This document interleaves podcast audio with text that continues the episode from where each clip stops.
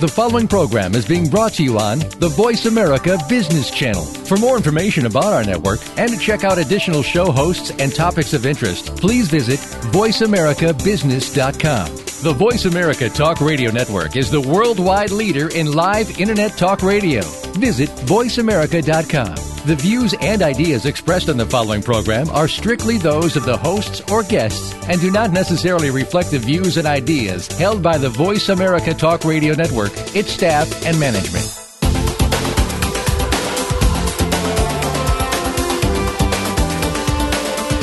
In order to thrive in today's competitive business market, you need to constantly adapt to change and shift your business paradigm. Welcome to Business Reinvention with host Nancy Lin for insights on emerging trends that could impact the future of your business. This hour will have you listening to and thinking like the innovative business leaders of today. Now, here's your host, Nancy Lin. Hi, this is Nancy Lin, recording from the Silicon Valley. Well, over here, most people equate innovation with technology and entrepreneurship with youth. And it's easy to see why there is such a perception here. Every year, more and more college graduates are moving out here to join the startup community to find the next big thing. But according to Gallup's research, the average age of founding a company in the US is actually at about 40 years old. In fact, entrepreneurs can be found in all age groups, countries, and industries. So, if entrepreneurs can arise from any type of background, is entrepreneurial talent innate or learned? Well, I remember going to a startup conference in San Francisco a few years ago, um, and a successful entrepreneur was asked by a student if it's worthwhile going to business school. And the question was met with resounding laughter from the audience.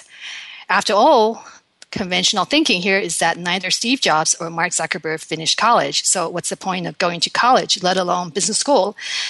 Um, the funny thing is that later during the same panel discussion, the entrepreneur gave some business advice, and the audience took notes furiously, not knowing that the advice came straight out of business school textbooks. So, can join joining the startup movement actually make you start thinking like everyone else around you if you're not careful. Then what's the best way to develop unconventional thinking that's critical to successful entrepreneurship? Well, that's what we hope our guest today can enlighten us on. And joining me for the discussion is Daniel Isenberg. He's a thought leader and the founding executive director of the Babson Entrepreneurship Ecosystem Project. He's also adjunct professor at Columbia School of Business. And before that, Daniel was a professor at the Harvard Business School for 11 years, and he was also a venture capitalist. Dan, it's a great pleasure to have you here. Welcome to the show. Nancy, it's my pleasure to be here as well. I know you have so much experiences in so many different areas, and one thing that you have done is having your own business at one point. Um, what did you do, and what surprised you the most about entrepreneurship? Well, um, I don't know if it's anything really surprised me, just because I didn't have too many preconceptions. Mm. Um, the but if I look if I look back on it, which is not a very good measure of surprise, I think it, it's how hard it is that's that's what sticks in my mind is that it's much more difficult, much more challenging. There are many more near death experiences. You have to learn continuously about almost everything in order to survive and grow. I think those are the things that surprised me the most about it. I think that, and I think that now we have a little bit of a romanticized view of entrepreneurship, something cool. But the ones who succeed, most of them, with some rare exceptions, the ones who succeed in building something of scale or any value, they they also go through many many difficult and challenging situations. Yeah, I think that's a really really good insight, and you're totally right. There's a lot of glamour around this, you know, entrepreneurship and startups, um, but a lot of time people don't talk about how hard it is. Um, so, do you think that, that success drivers um, for great entrepreneurships have stayed the same over the last 20 years, or are they skills or qualities that are becoming more important than before? Nancy, I'm 63 and I, I read and I read history. So not only haven't they changed in the last 20 years, but they haven't changed in the last 2000. the, the, the, this, the basic skills of being an entrepreneur are, are exactly the same as they've always been. It's, it's part of the human experience, and human beings haven't changed that much in the last few thousand years. Of course, the tools change, the markets change, the needs change, the problems to be solved changed, but the basic process of entrepreneurship is the same. Hmm. Well, so now let's talk about some of those qualities or drivers or skills that are important. And in your book, um, which is really fascinating, um, the book Worthless, Impossible, and Stupid, you talked about the contrarian nature of great entrepreneurs and they tend to see values where no one else does and are able to achieve what's considered impossible or stupid. Um, what would be a good example of that? Well, there's so many, and the history books are full. Um, but almost every successful entrepreneur, and, and you know, you're using superlatives a little bit, but we don't have to resort to superlatives to talk about entrepreneurship. There are some reasonably successful entrepreneurs, and they, they all they all most of them, the large majority of them, when they again looking back, uh, at some point they had the experience of really smart people, people whom they respected and and uh, and trusted and listened to, thinking that what they were doing or embarking upon wasn't worth doing or isn't worth doing. There's an example in my book that's a, a company that most of you have heard of called JetBlue. And even though David Neeleman was a successful airline executive and ran a successful airline, when he started JetBlue with a different concept, the people looked at him and said he's crazy. They they sort of humored him to some extent, but they scratched their heads and said they don't think this is going to quote unquote fly. So this is uh, and that's a fairly air, the airline industry is a it's not a newfangled innovative uh, activity. It's it's it's something that's been it's a business model of course, it changes, but it's pretty much succeeded in more or less the same way since it was founded. Um, and I remember actually from your book, there's another story that was really interesting. You talk about this um, young man from India selling Bible in the Bible Belt. Um, that was really just fascinating how he was able to be successful in doing something he had completely no knowledge of. Well, that so that, that you're referring to Avi Shah, who was one of my students at the Harvard Business School, and Avi uh, has founded a company called Clutch Group, which is the leading legal process outsourcing company in the world. It's won a lot of awards, and it's growing very rapidly. But one of the skills that he learned before he came to Harvard Business School, he was at University of, Te- of Texas. He learned how to sell. And here he was. Uh, he was young when he went to college, 17. And here was a, a Gujarati Hindu selling Bibles in the deep south in a small in a town of about 18,000 people in the sweltering heat during the summer. And of course, it, it, it, took him some time to learn how to sell. But after four summers, he was working in the summer uh, in between his uh, his school years, and uh, that over time, he learned how to actually make money selling Bibles. And if you can think of a product that is less differentiatable than a Bible, sell, how do, you, how do you go about selling that? No matter who you are, especially if you're not uh, you're not raised in the Christian faith, etc. How do you know how to sell that? Well, Avi learned, and I've heard him talk about Bibles, and as he talks about them, it, it's an amazing thing that he he he makes you want to buy one. Well, so they kind of um, have something in common, um, as you pointed out, and and I think every great business starts with a good idea. Um, but it sounds like these people had the ability to see um, things that nobody else saw, well, and they let had. Me to interrupt, Nancy. I want yeah. to disagree with you there. Okay. Every great every great business starts with a bad idea. okay. The the whole thesis of my book is that you can't really tell good ideas from bad ideas in advance. If you could, you and I would make a lot more money because we bet on the good ones, right? Right. You, you bet on the good ones because you know what they are in advance. The problem is that people don't know what the good ones are in advance. And the really good ones look really bad when they're being started.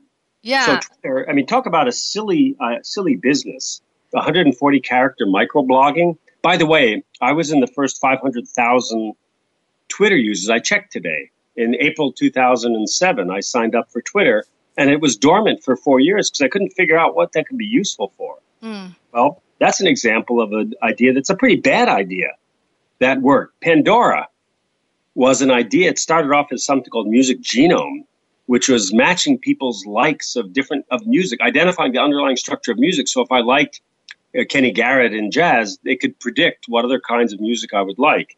And they were they they had no business revenues, no investors. They were people were working for free. Tens of people working for free in the company for two years.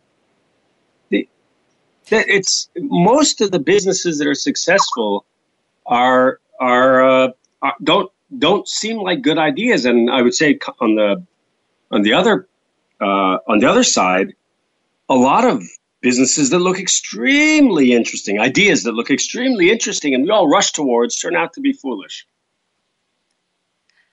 So okay, so you brought up a lot of good points, including like you know having to be um, persistent, but one really interesting uh, point that you mentioned was that, that they have this unique perspective to be able to see value in something that's considered a bad idea. What's the reason behind their ability to do that? Well, it's it's uh, it, it when you look at the examples, it's pretty hard to find unifying themes because the minute you find a unifying theme, you'll see somebody with a counterexample. But there's no doubt that a combination of independent thinking on the one hand, looking at problems from a different perspective is essential. But at the same time, if you're only thinking independently and you're not listening to people, you're not learning, you're not studying the models that actually work, if you're not understanding the mechanics of a business, the things that are very well known, you probably won't be successful.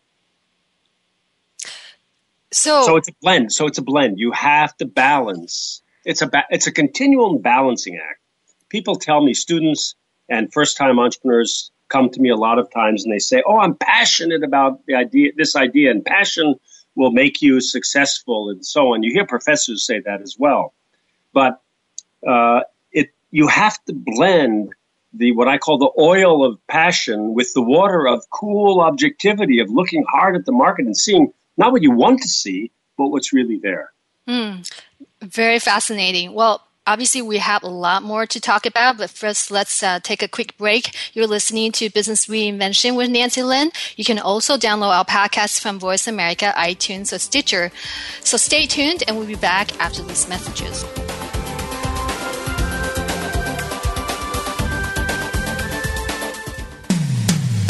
When it comes to business, you'll find the experts here. Voice America Business Network.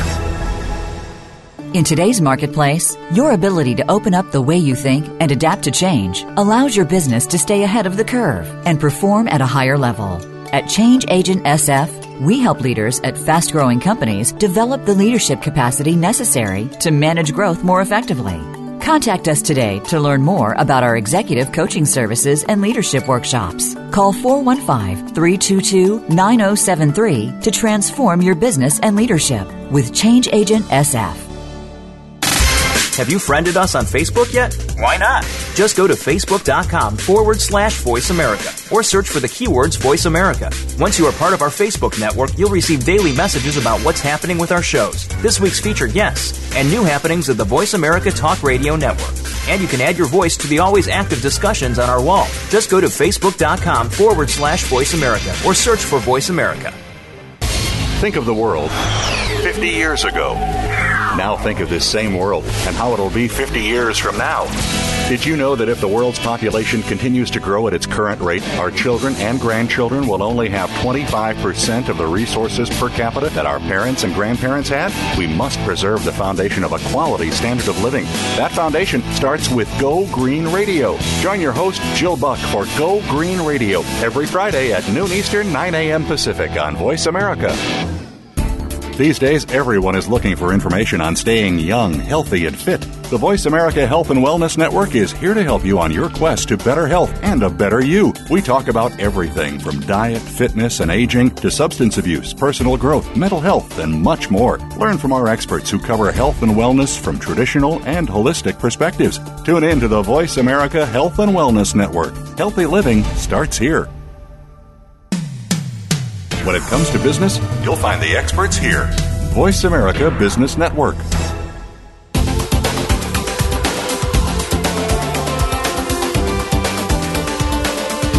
You're listening to Business Reinvention with Nancy Lin. Now, back to Business Reinvention. So, Dan, um, a couple of comments about what you said, um, which was really interesting. Um, you know, one thing when I was reading your book is like this thing keeps coming to my mind is the three laws of performance. And, and the first one is how people perform correlates to how situation occurred to them. In other words, how they perceive the situation determines their success. And so since like a lot of good entrepreneurs, they're able to have this different perspective and um, identify something that's seemingly worthless and then turn it into something valuable. Um, mm-hmm but then you also mentioned the importance of having experience and being able to kind of validate their idea.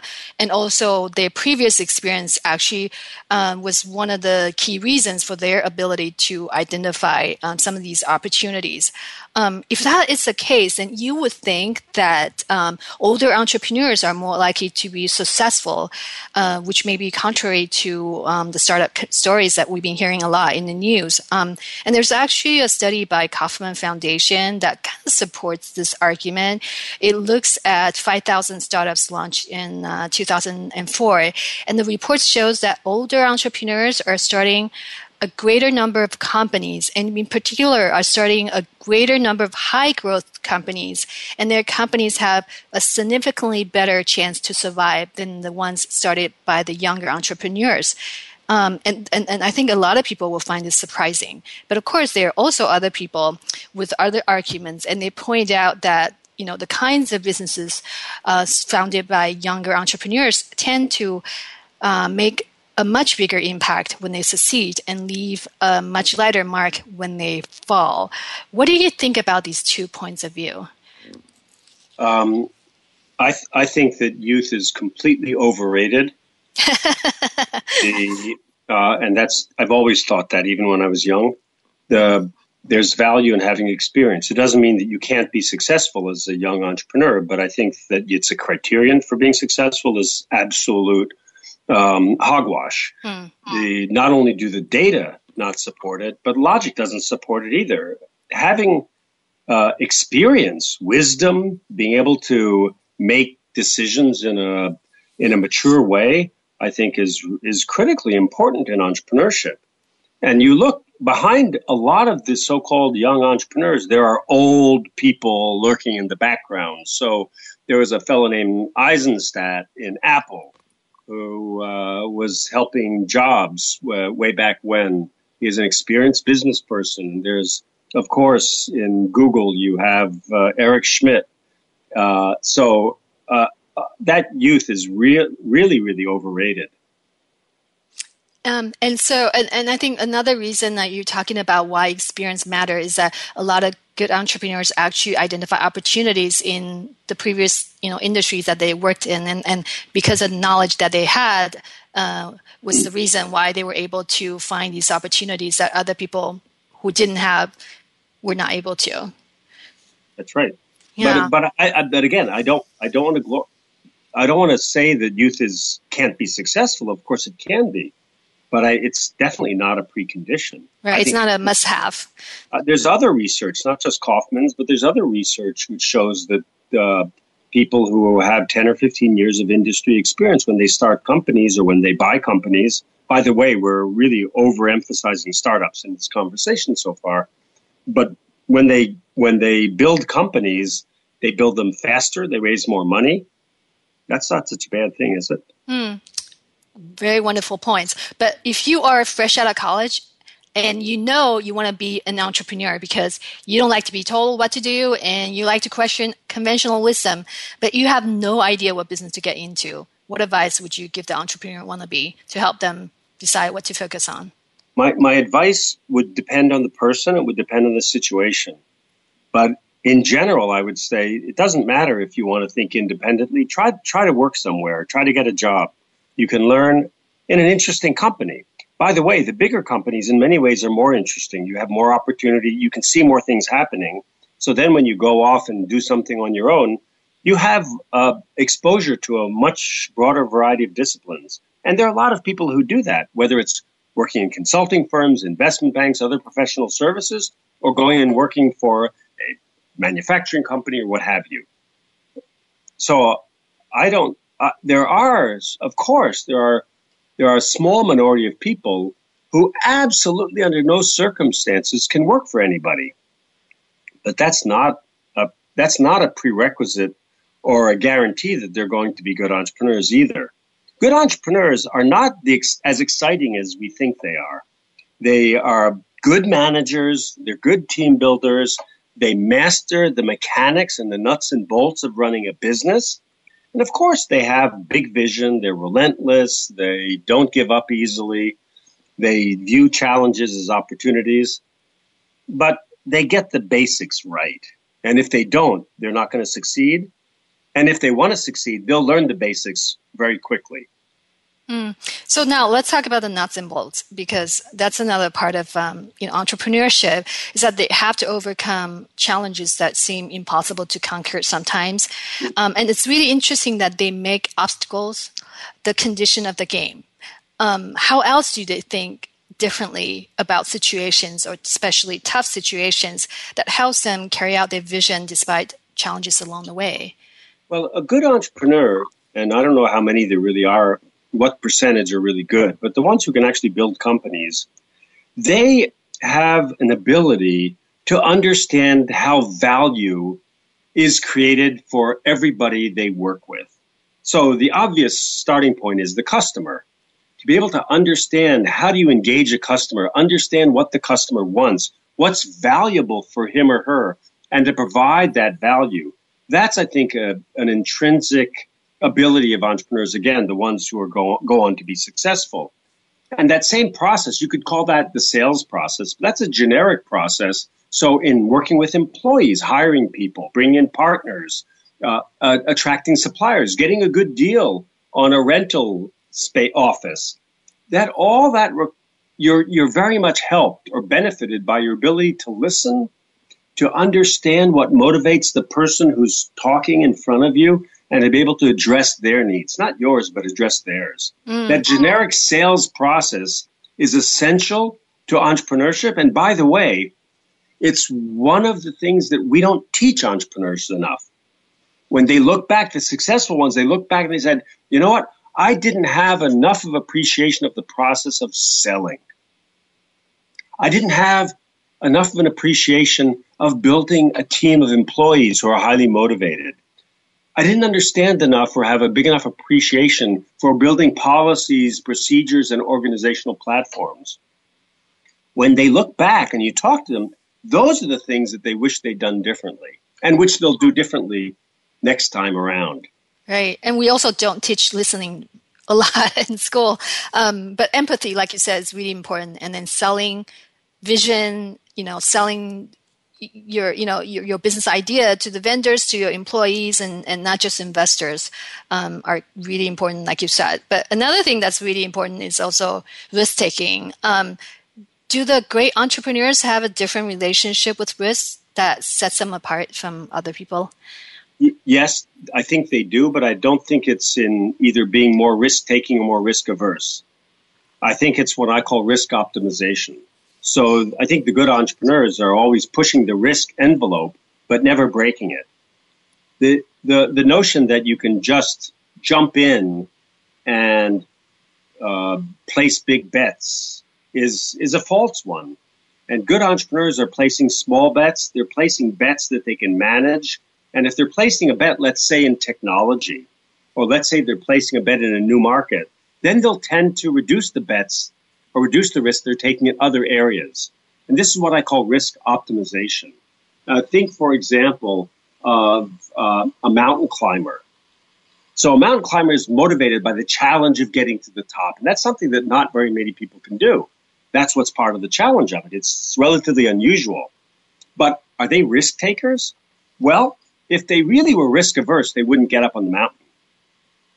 But if they were really risk takers, they wouldn't take crampons and ropes and study and uh, take all the safety precautions. They optimize the risk. I really love that expression, like risk optimization, that really um, the you know this concept and mindset really really well. So, can I say that they take calculated risk? Is kind of what you're saying.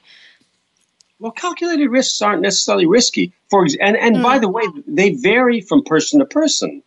If I have ten million dollars in the bank that I don't need, let's say, then for me to put a make place a bet, so to speak, of five hundred thousand dollars isn't risky but for someone else who has a few hundred bucks in the bank, that is an extremely risky proposition.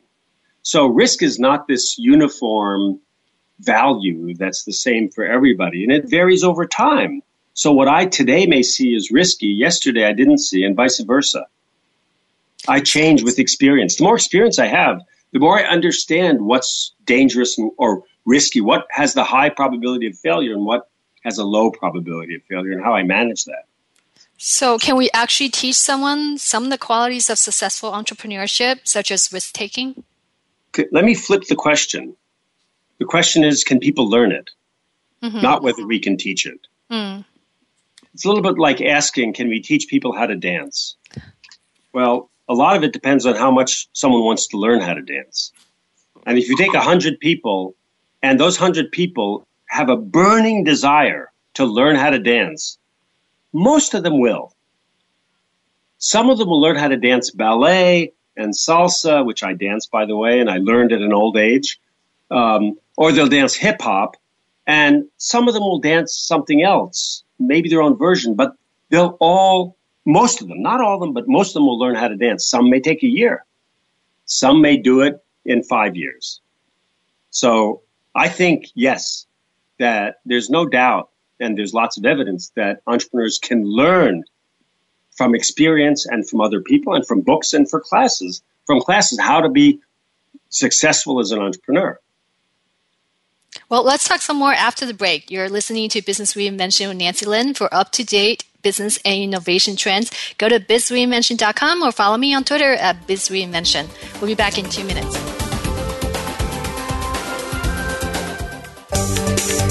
From the boardroom to you, Voice America Business Network.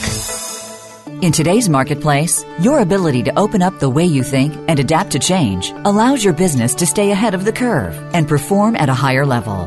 At Change Agent SF, we help leaders at fast growing companies develop the leadership capacity necessary to manage growth more effectively. Contact us today to learn more about our executive coaching services and leadership workshops. Call 415 322 9073 to transform your business and leadership with Change Agent SF.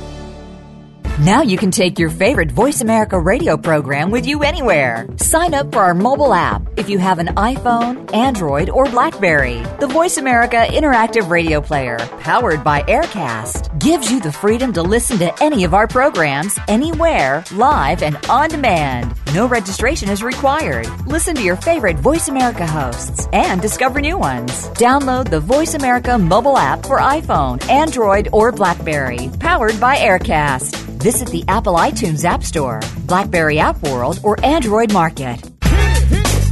Are you a real sports fan? Get ready to talk football and anything else sports with Kwame Lassiter, formerly with the Arizona Cardinals, San Diego Chargers, and St. Louis Rams. Kwame's got the experience, so he's prepared to talk sports with you every week on Kwame Lassiter's Sports Talk. It's on the Voice America Sports Network every Tuesday at 9 a.m. Pacific Time, noon Eastern Time. Get ready for unpredictable fun and sometimes a sarcastic look at the world of sports. That's Kwame Lassiter's Sports Talk on the Voice America Sports Network. Have you become a member yet? Sign up now to become a member of Voice America. It's always free and easy. Plus, you get to take advantage of some great member benefits. Get unlimited access to millions of hours of on demand content across all of our channels. Keep track of your favorite episodes, shows, and hosts in your own customizable library. Find out what shows you might be interested in based on your favorites. Plus, you get insider access with our newsletter. Membership gives you more Sign up at voiceamerica.com and click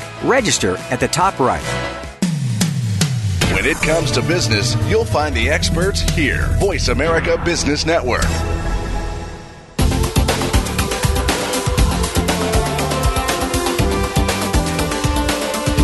You're listening to Business Reinvention with Nancy Lin.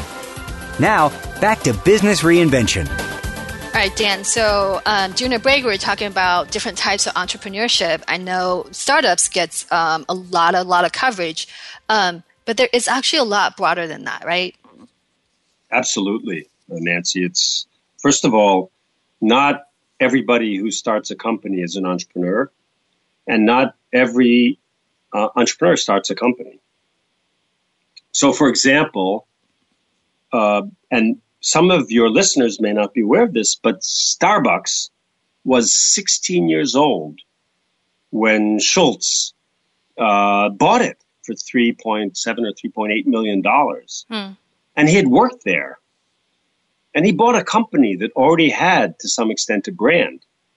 And he built it into what the mammoth successful corporation that it is today but he certainly didn't start it. Even Elon Musk, if you look at the record, he didn't start Tesla.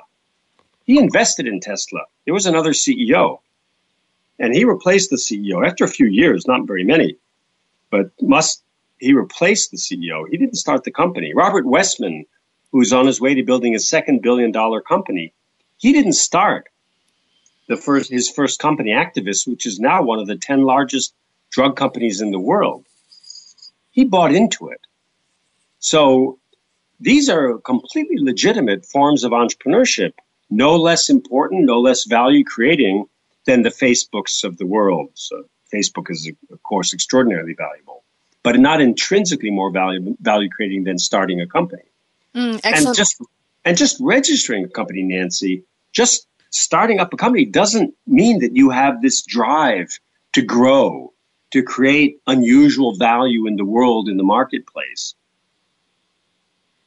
That's right. But we also talked about bad idea and good idea, um, and also risk taking and that. Um, so, I mean, for example, a few years back, I set a goal for myself to raise money in Mexico for a medical school designed um, for indigenous women from rural areas. And I wanted to help the school reduce its dependency on international funding because it was beginning to decline.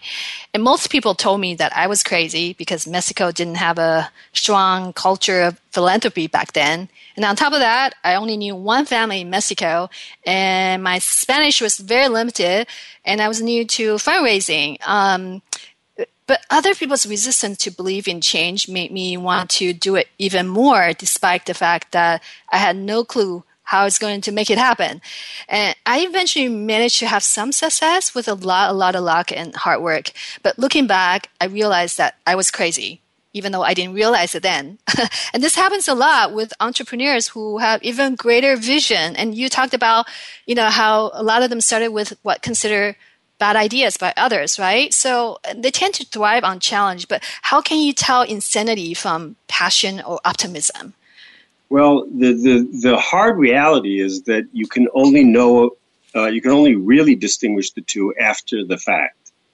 Hmm. So if you're David Neeleman, again, using the JetBlue example, where people thought he was crazy, well, if he'd have failed, they would have said, yep, that was a bad idea. That's right.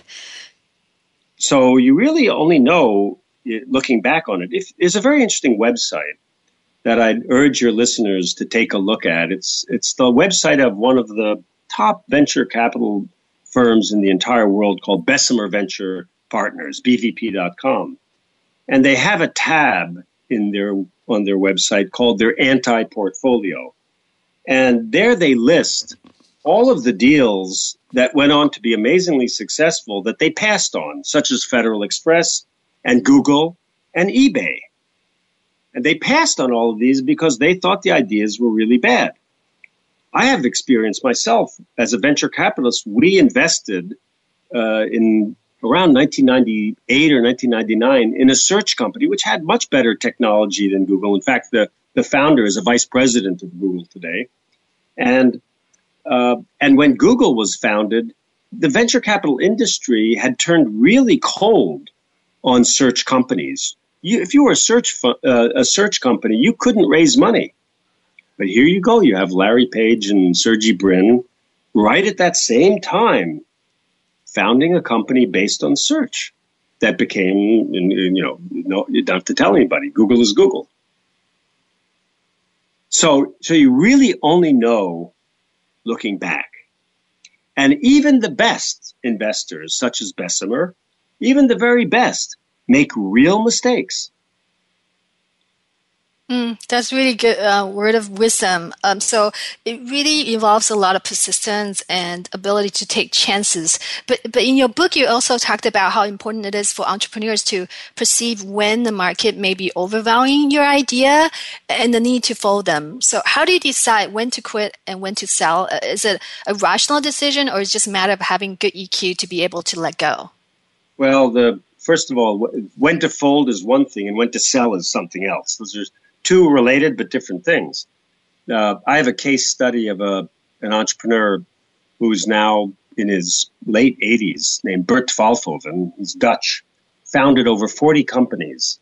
And he, and, and if you talk about uh, what I said earlier about passion not being necessarily the guide to entrepreneurship that people think it is, he was passionless about setting up a company, buying a company, selling it when uh, when the when the market was high, when he could make a lot of money, closing it when he knew it couldn't be successful, and that's something that I think it's a mindset, and it requires a certain passionlessness in order to be successful at it. If you buy high and sell low, you're not a good entrepreneur. A good entrepreneur buys low and sells high that means you're you're buying when everyone else thinks that it's not worth anything, and you're selling when everyone thinks it's worth more than you think. It, you have to go against the market to be a successful entrepreneur, and that has to do with knowing when to fold and knowing when to sell. Well, that's the really hard part, right? Because going back to whether or not you know something is a bad idea, a good idea, you have to keep trying, right? But there's a point for every entrepreneur, even a successful entrepreneur, you know, they had the moment of doubt, like, wait, am I onto something? Or is this the time to quit? You know, do I just try a little harder to make it happen? Or is it because um, I'm, I just didn't start with the right idea? Right. So what are the questions you can ask yourself when, when you're at that moment, you know, um, a, a, moment of truth? That's where having uh, a lot of information, having really uh, good industry experience, it can be very helpful. It's called judgment, Nancy. Uh, judgment is also underrated, I think, these days, but having good judgment is essential. I don't think there's a recipe for it. Hmm. And there are some entrepreneurs, and Robert Wessman, as I referred to him earlier, the, he's found his second company is called Alvogen. It's now, after five years, doing half a billion dollars of revenues the past year. And the, the, this, this, this judgment, he has the mindset of never doubting himself. Doubt just doesn't occur to him. But that's different from his ability to look at a situation, to analyze it, to look at contradictory information and to make a decision. Is the market overvalued? Is it undervalued? And how do I, how do I go forward? Wow, that's really, really a tough one. Um, so let's continue on and talk about the value. And you talked about, you know, buying low and selling high.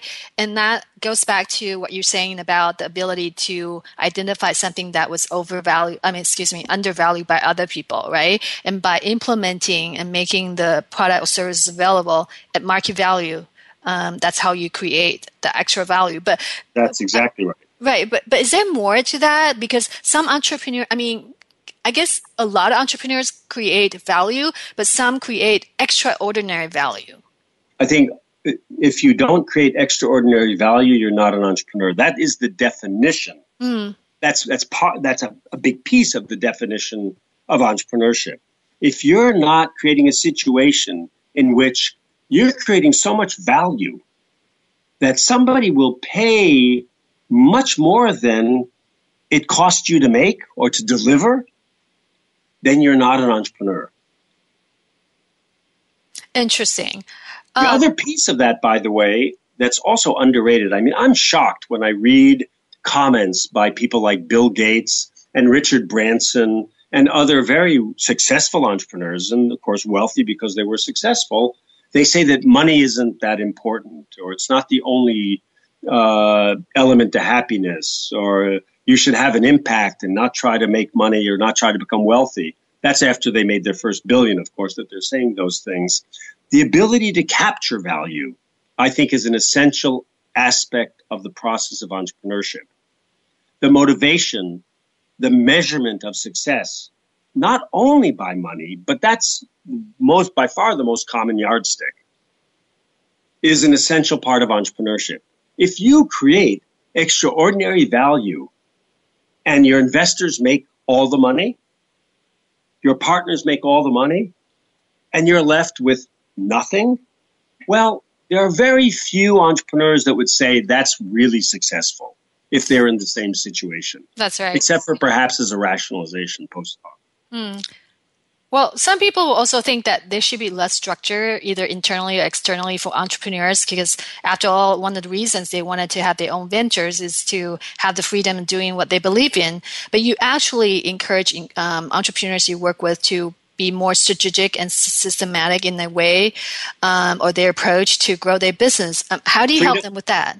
Freedom is, first of all, I want to just uh, address that the freedom. Of course, I think that that that also is overrated. Uh, um, if if you want to be independent, the chances of you being successful because of that are, are extraordinarily slim. The the you buy your independence with a lower income. Most people buy their independence with a lower income. by far, by far, the small business owners are are have a lower salary, lower income than they would have as employees by far. In the UK, after six years, the average company revenues, top line revenues, is about $35,000, $40,000 a year. Right. Not to mention a lot of work that you put into, probably a lot more than when you were working full time for somebody else. Um, so there's definitely a lot of misperception about um, entrepreneurship um, and a lot of uh, hard work that goes into it that people don't know about. Absolutely. I agree with that. Okay, looks like it's time to uh, take another break. Um, we're just going to do a really quick one and we'll be right back.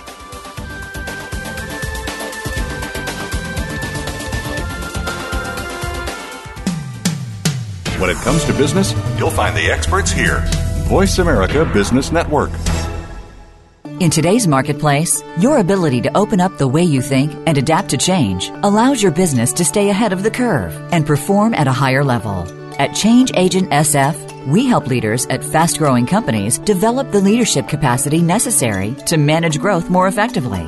Contact us today to learn more about our executive coaching services and leadership workshops. Call 415 322 9073 to transform your business and leadership with Change Agent SF follow the Voice America Talk Radio Network on Twitter. We're at Voice America TRN. You'll get the latest fix on what's happening with our shows, this week's featured guests, and general happenings that you should know about at the Voice America Talk Radio Network. Now you don't have to miss anything when you're away from your home or office. Just go to twitter.com forward slash Voice America TRN or follow along with us at Voice America TRN, the Voice America Talk Radio Network Network. We're on the cutting edge of social media. Can you keep up?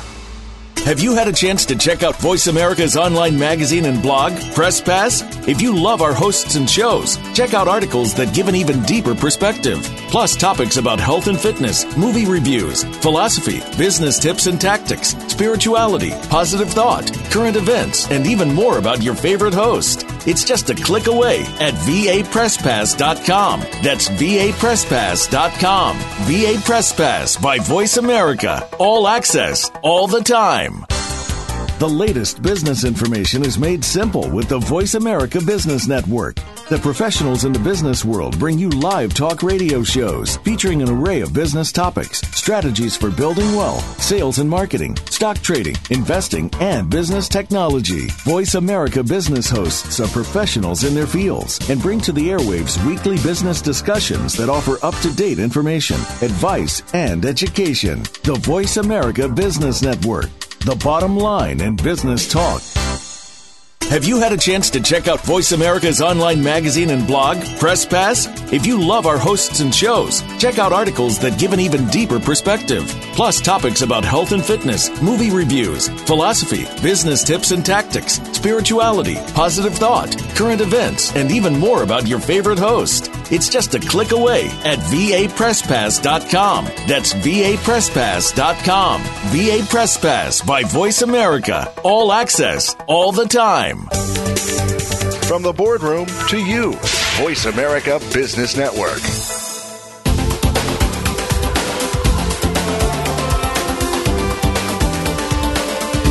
You're listening to Business Reinvention with Nancy Lin. Now, back to Business Reinvention. All right, so D- Daniel, I wanted to talk a little bit about um, some of the practical issues that uh, entrepreneurs have to deal with. Um, if you're looking to have an advisory board, how would you go about selecting advisors, and how do you decide when is the right time to create day one? It's an excellent question because advisory boards they're, they're, they're, can be extraordinarily helpful, but they require work and they require management to make them be helpful to you. So it's not something that an entrepreneur should embark upon unless they're ready to allocate the time to make that advisory board work for them. Hmm. The person I mentioned, Abhi Shah, who was my student at the Harvard Business School who founded Clutch Group, is a really good example. For me, he's the gold standard of creating an advisory board because he went to, he made a very clear analysis of his business and asked himself, what are the strategic needs of my business? How do I create, on the one hand, a platform for selling, for acquiring customers? How do I create a platform for delivering my service? And he analyzed both sides of both of those two sides of the coin and then decided that in order to penetrate these markets and acquire these kinds of customers, here are the kinds of people I'm going to need. And in order to deliver the product, here are the kinds of people I'm going to need. So he systematically collected advisors from both those sides of the coin, the, the acquisition platform, let's say, and the delivery platform. Uh, he did it very intentionally by the way, he required each one of them to make an investment. He wouldn't appoint them as an advisor unless they're willing to make an equity investment in his company, which is a very interesting approach. Most entrepreneurs are probably afraid to do that because they'll probably say no. That's the advice my son's starting a company. One of my sons is starting a company now, and that was my advice to him as well. If you if you have someone as an advisor who's experienced and they're not willing to invest, two things. First of all, that signals to other investors that there may be something not as attractive about this particular venture that you've got. That's number one. And number two, when they invest, they have a, ma- a massive skin in the game. Mm, very interesting. So, understanding your own needs and objective for having advisory board, and then really hold them accountable. And yourself accountable for managing them and getting them and putting them to work. Mm, that's right. And you also touch on the importance of team building, right? Um, so I know a lot of people see the successful entrepreneurs as the heroes, but usually there's a strong team behind them. Um, what's some of the best team building you ever seen? Like, what did they do that was really ex- effective? Well, I, well, so first of all, I wouldn't say usually. I would say always they have a strong team behind them because you can't scale unless you have a strong team. That's right. One I learned in my company, I had two two partners uh, in my company. They weren't founders, but I brought them in as partners after they worked in the company. They, we had very different skills, and they were much better than I was at particular things. So I think the first, uh, in building a, a top team, let's say, I think one of the first things is to make sure that you're hiring people or bringing on board people who are really better than you at something that requires a certain amount of self confidence. Right. But unless they're better than you, you're going to have trouble scaling up your business. The second thing that I think is really essential is a, is a common set of values. even though the three of us were very different from each other, we had common values in hard work. We had common values in customer service. We had common values in honesty with each other. And that kept us together despite the fact that we're de- very different from each other. Mm, great advice. Um, you also talked about the possibility of buying somebody else's business. Um, is it all about financial when you're evaluating this, or are there other considerations that you need to take into? Well, I, I don't. I'm not sure I can answer that question. I, I I can say that I encounter increasing numbers of entrepreneurs will say, "I'll never start a company again. If I have to do this over again, I'll buy something." because the uncertainty and the difficulty of starting from this, something from scratch is is incredible. Mm. And if you compare that with the possibility of buying something that's partly already partly formed, and with experience, you know how to separate the wheat from the chaff. What's good about this from what's bad about it? How to get rid of the inefficient aspects of that company? Uh, it's it's a much faster path. Hmm, definitely. Um, well, we have two minutes for one more question. Um, a recent Gallup report shows that the U.S. entrepreneurship is in decline um, when you compare it the, to the you know new business start rate in say 1977. Absolute uh, bullshit. I'm sorry to say it. It's really? absolute hogwash. It's absolute ridiculous. The the the most successful com- countries in entrepreneurship have fewer startups, not more. Huh. That's interesting. So are business you registrations are are a, are, are, are a very bad guide to entrepreneurship, and there is no evidence at all that I know of, despite the fact that the Brookings Institution says it, and sometimes Kauffman Foundation has said it, or some people have worked there. There is no evidence whatsoever that generically the the, uh, the United States is in decline in terms of entrepreneurship. Interesting. Um, so, what do you think we need to do in terms of entrepreneurship um, ecosystem to help bolster the success rate or continue with the growth? Well, so I, this is what I've devoted the last six years of my life to finding out. And we have projects in uh, Milwaukee, Wisconsin, for example, not typically considered to be a hotbed of entrepreneurship until you look into that into, into Milwaukee, and then you see there's a lot more there than meets the eye. So Scale Up Milwaukee is is a, a project to systematically, um, methodically, and methodologically foster an entrepreneurship ecosystem that will result in more and more high growth companies. Not necessarily more and more new companies, but more and more high growth companies. So an entrepreneurship, we, by the way, we also have a project in a, a, city in Colombia of about half a million people called Manizales. And that's also generating significant numbers of high growth companies, not new companies, but companies that are growing more rapidly. So, what are they doing differently? Well, the, it, we've identified six domains of an entrepreneurship ecosystem, including the culture, including the availability of finance, including appropriate forms of finance, including um, the right kinds of policy and the right level uh, of government support or intervention, which is usually a fairly low level, by the way. Uh, it includes access to markets. It includes the things that people usually think of as, as, as an ecosystem for entrepreneurship, such as co-working spaces, but that's a really trivial part of an entrepreneurship ecosystem. And we systematically enhance all those six domains of the entrepreneurship ecosystem and we integrate them all around the concept of growth. If well, you focus on growth as the purpose of an entrepreneurship ecosystem, it leads you to very good decisions. If you focus on startups as the purpose of an entrepreneurship ecosystem, it leads you to very bad decisions. Very, very important um, point that you're making here. Well, we hope that we will get a chance to learn more about the project you're working on. And it looks like with that, I have to wrap up our conversation today. Dan, thanks so much for being with us today. Nancy, thank you very much for having me. Thank you. And I also want to thank the audience for tuning in. You can tweet your comments to me at BizReinvention. Please join me again next Tuesday at 8 a.m. Pacific time or download our podcast. Until then, take care and have a good week.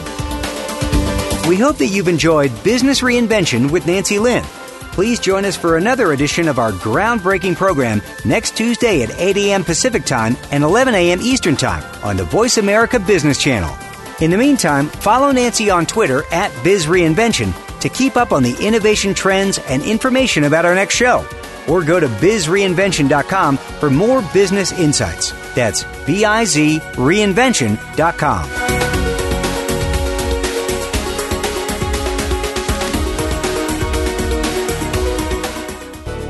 Thanks again for listening to the preceding program brought to you on the Voice America Business Channel. For more information about our network and to check out additional show hosts and topics of interest, please visit voiceamericabusiness.com. The Voice America Talk Radio Network is the worldwide leader in live Internet talk radio. Visit voiceamerica.com. The views and ideas expressed on the preceding program are strictly those of the host or guests and do not necessarily reflect the views and ideas held by the Voice America Talk Radio Network, its staff, and management.